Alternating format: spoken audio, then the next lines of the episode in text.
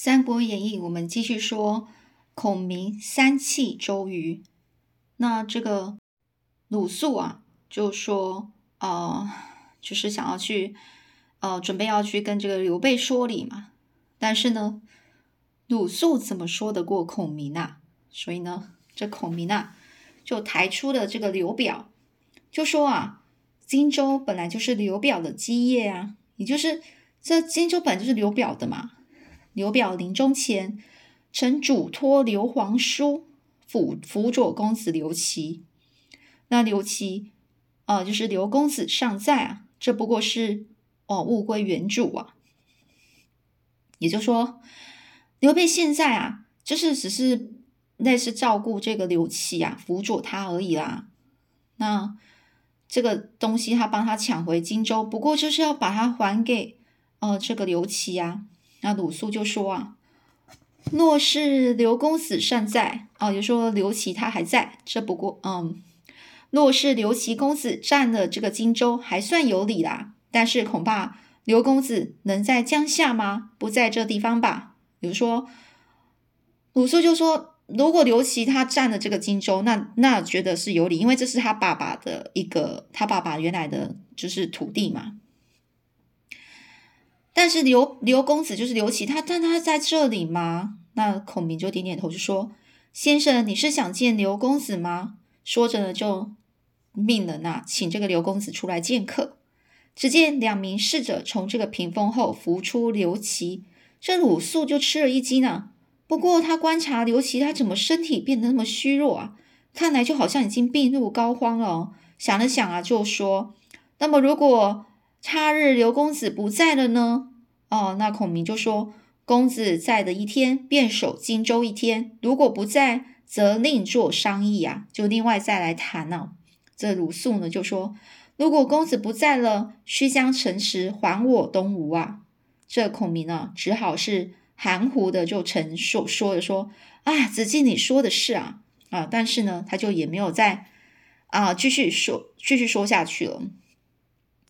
周瑜呢，虽然是整个是愤恨难消啊，就很生气啊，但事已至此啊，事已至此，都已经事情已经是这样了，也不得不先班师回柴桑养病哦。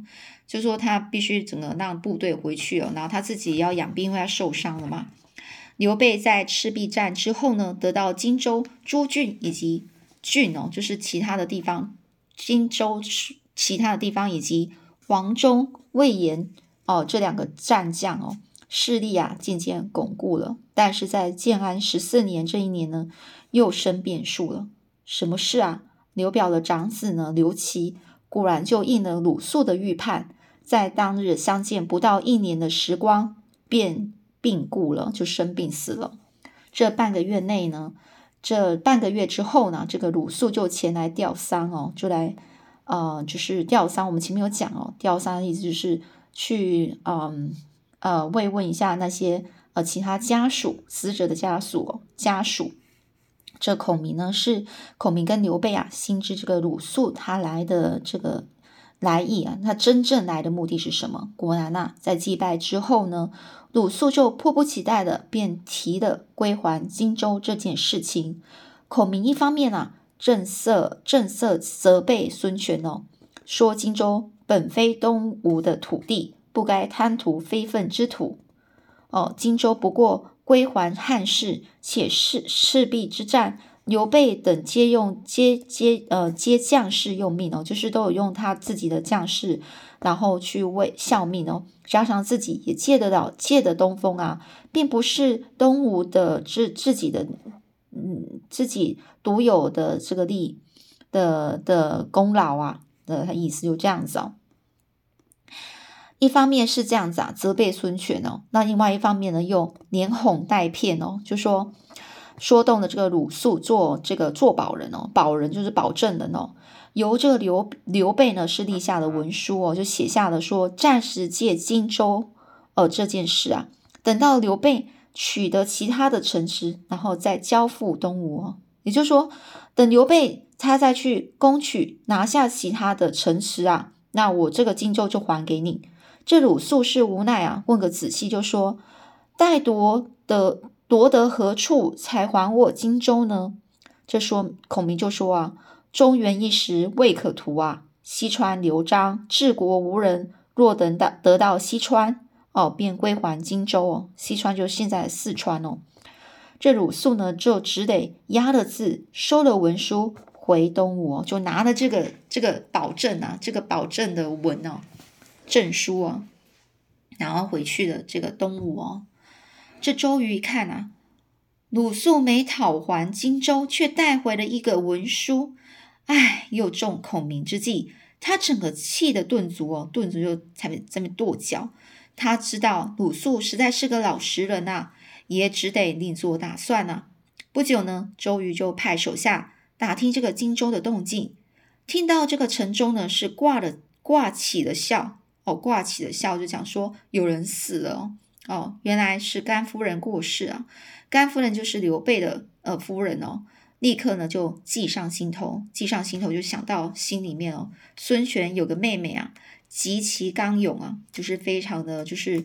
很很很有勇，那个叫女生应该就是要柔弱一点嘛。那这个是非常有有那个有力气的那一种的女孩子哦。房中啊都是摆满了兵器哦，士兵数百名哦，平常啊也都带着刀哦，男子都不可及哦。也说这个妹妹啊，就是都带了兵器啊，连她的那些士兵哦，就是呃侍奉她的这个女女婢呢，也都带着刀哦，所以呢，男生都没办法接近啊。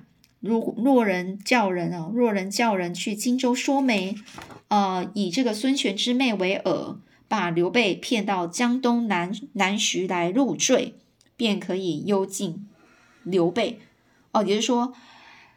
让自己的孙权的妹妹当做饵哦，饵是什么？饵就是在我们钓鱼的时候，我们会有用虫，然后当做饵，然后然后鱼就会吃，看到那个虫，它就会想吃嘛，然后它吃下去，就鱼就不是钓起来了嘛。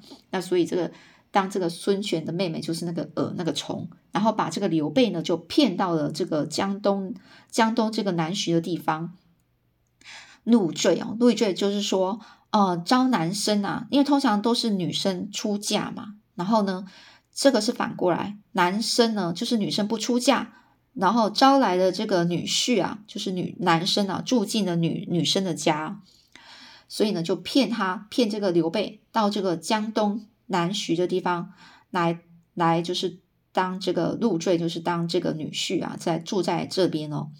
而且呢，就可以顺势的去幽禁刘备，幽禁就是把他关起来啊，不让他自由自在的可以回去哦。再派人呢去讨这个荆州哦，也就是再派人啊跟这个诸葛亮啊去去去，就是讨，就跟他说，你要刘备回去的话，那你就把荆州还我还还给我们哦。于是呢。这个周这个周瑜呢，就写的书信啊，就命人送到这个孙权那里哦。孙权他的读了信啊，觉得嗯是一个很好的方法，当下呢就派这个吕范呢这个人啊前往荆州去说亲哦。说亲就是说这个讲这个媒媒呃这个媒人这件事情哦，就说啊这个让孙权的妹妹来当这个刘备的夫人啊这件事情亲事啊。这孔明啊。心知道又是一个计谋啊，能让这个刘备一概都应承的，就答应了。他说自己自有妙计哦，保管荆州丢不了，还让刘备啊赚一个夫人哦。刘备对于这个亲身到虎穴去冒险，非常的疑虑，就是哦很质疑哦，我这样去好吗？我会不会被杀啊？这样子哦。但是孔明呢，就已经定下了三条计策，并教这个。叫这个赵云呢，一路是随行保护哦，而诸葛亮就把这个计策是放在三个锦囊之中哦，锦囊就是一种袋子啊，一个非常很好的一个袋子哦，然后呢，把它放在里面，让这个赵云是贴身带着，到时候就依这个时时间哦时机啊，打开锦囊，自有对应之道啊，对应就是找到方法哦。这时呢是建安十四年哦，冬天十月。刘备是闷闷不乐的被孔明送上了船哦，也就是说，刘备根本不会想娶什么孙权的妹妹啊。但是呢，他是这样子啊，不行啊，就一定要听这个军师的话，这只能这样子闷闷不乐的就这样离开了。然后与赵云、孙乾随行大概五百人，到了这个南徐这个地方，船呢一靠岸啊，这赵云就打开第一个锦囊，看了计策，他就看到说，吩咐随行军士都披红挂彩，然后入这个城哦，这个入城就是南徐城呢，去买办买办这个喜事的那些物件，并到处宣扬刘备入赘东吴这件事情哦，弄得城中啊人尽皆知哦。同时让刘备是牵着羊，担着酒，但牵羊担担酒，担酒什么？担酒就是挑着酒啊，然后牵着羊啊，牵着羊担着酒，挑着酒啊，哦，去见先去见江东名人哦。他江东的名人是谁呢？就是两大美女到大乔、小乔的父亲啊，乔国老哦。这乔国老一看到刘备之后，马上去向这个吴国太贺喜。吴国太是谁呢？也就是孙权的孙权妹妹的妈妈哦，哦，跟他道贺喜，就恭喜你啦。这吴国太也就是妈妈，听得一头雾水啊，何喜之有啊？到底有什么喜事啊？这乔国老就说：“哎呀。”你女儿啊，已经许配刘玄德为夫人啊。今天玄德已到，何必相瞒呢？啊，就不用再瞒瞒我了啦。你女儿都已经呃许配给这个刘备啦，当成夫人啊。这吴国太啊，茫然哦，是整个是不懂啊，整个一个空白脸的那种感觉。老身不知此事啊，就说我根本不知道这件事啊。打听之下，原来城中早已人人尽知啊。等到这个孙权到后堂来向这位母亲哦，也就是这个孙权的妹妹的妈妈，也是呃孙权的，她是算是他的继母啊，还是也算是不是亲生的妈妈啦。所以这吴国太呢，就跟这一个孙权是捶胸痛哭说。哎，你招刘玄德为婿，为何瞒我呢？女儿可是我的啊！这孙权啊，万万没想到这件事竟然已经传到这个母亲的耳里了，连忙就解释说：“哎，这只是一个周瑜的计策啦，他只是要骗这个刘备来这地方来换荆州的，否则啊，就斩了刘备哦，就是就杀了刘备。”那吴国太啊，更是气不打一一处来啊，就是生气原因不是只有一件事啊，已经累积很久了，所以呢，他就是痛骂这个，痛骂呢在边说着说，那周瑜做个六郡八十一州的大都督，想不出什么半条计策去取荆州，却拿我的女儿为名。如果杀了刘备，那我女儿岂不是望门寡？将来再怎么说亲啊？也是说，刘备他就是要过来提亲的。那你杀了刘备，他我女儿就成为望门寡。望门寡就是女子订婚之后，然后未婚夫去世了，哦，也就是望门寡寡妇的意思啊。哦，用这种计策，便是得了荆州，也叫天下人耻笑啊。事已至此，刘皇叔乃汉室宗亲啊。就是刘皇叔刘备，就是汉室的这个宗亲哦，也是这个跟跟着汉朝汉汉朝的这一个呃皇室啊，是一个宗亲哦，就是一样都姓刘的，不如呢就招他为婿，就把他当成女婿啦，而且也不会不至于会辱没了你妹妹啊，哦，就是侮辱了你妹妹哦。这吴国太啊是以女儿为重哦，就说我不认得什么刘皇叔。明日把他约到甘露寺见，若不中我意，随你们便呐。如果我看了我满意了，我就会把我女儿嫁给他。孙权啊，是大孝之人哦，大孝真是非常孝顺的人啊。母亲这样说了，只得唯唯诺诺出来，就叫叫那个吕范啊，到甘露寺去设宴。而吕吕范这个人啊，就建议这个孙权说，要不要安排三百名刀斧手？埋伏在两个走廊，到时呢，只要吴国太不满意，立刻就拿下刘备。孙权啊，马上就吩咐的假话去做哦，去做这件事啊，安排这个三百名刀刀斧手哦，就是杀手。第二天呢，刘备就内披细铠哦，也就是说，他里面衣服里面穿的这些铠甲，外面穿着锦袍哦，哦，也不让人家知道说他里面穿的铠甲。与这个赵云啊等浩浩荡荡来到了这个甘露寺哦。吴国太一看到刘备，整个是气宇不凡哦，不禁就大喜呀，很开心哦，就对乔国老说：“真是无序的风风范啊！”也就是说，看的非常满意了，真的是我我我就喜欢这样的女婿哦。乔国老也大赞啊：“玄德有龙凤之姿啊，天日之表，更有仁德的美美名哦。”这吴国太得此佳婿，可喜可泣呐！好。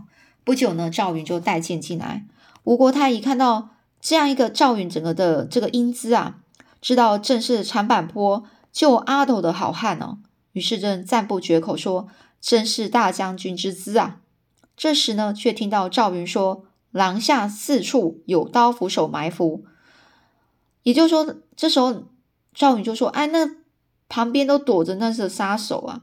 刘备就失礼呀，失礼就对对着这个谁对吴国太失礼，对他说：“哎，然后哭诉说，若要杀刘备，现在就请下手吧。”吴国太就大怒啊，生气哦，当场就把孙权痛骂一番哦。孙权就忙急忙把这个责任推到这个吕范的身上，说自己就不知道啊。吕范啊，又把这个事情啊推往他的手下贾化身上。这吴国太啊，就痛骂这个贾华，然后呢，喝令左右说：“把这个人啊，贾华贾华给推出去斩了。”刘备这时候说：“啊，这时斩的大将，恐怕对婚事是不吉利的哦。所以呢，如果不是看在刘备求情的份上，这贾华的那个脑袋啊，差点就不保了。刀斧手们也全部全部都吓得整个抱头鼠窜而走哦而去哦。”吴国太对刘备满意极了，叫他搬到书院暂住哦，暂时住在那里哦，择日完婚哦，就再选择一个好的日子来结婚了。几天之后呢，东吴大排筵席啊，宴席和酒席哦，让这个孙郡主与这个刘备结亲呐。这宴会结束呢，亲友散去之后，刘备进入了新房，灯光之下，只见枪刀满室啊。整个士壁都配着剑啊，悬着刀啊，吓得刘备魂不附体哦。管家婆见状啊，连忙连忙是进来解释啊。贵人勿惊啊，夫夫人自幼好武艺啊，常令士壁击剑为乐，所以房中陈列兵器啊。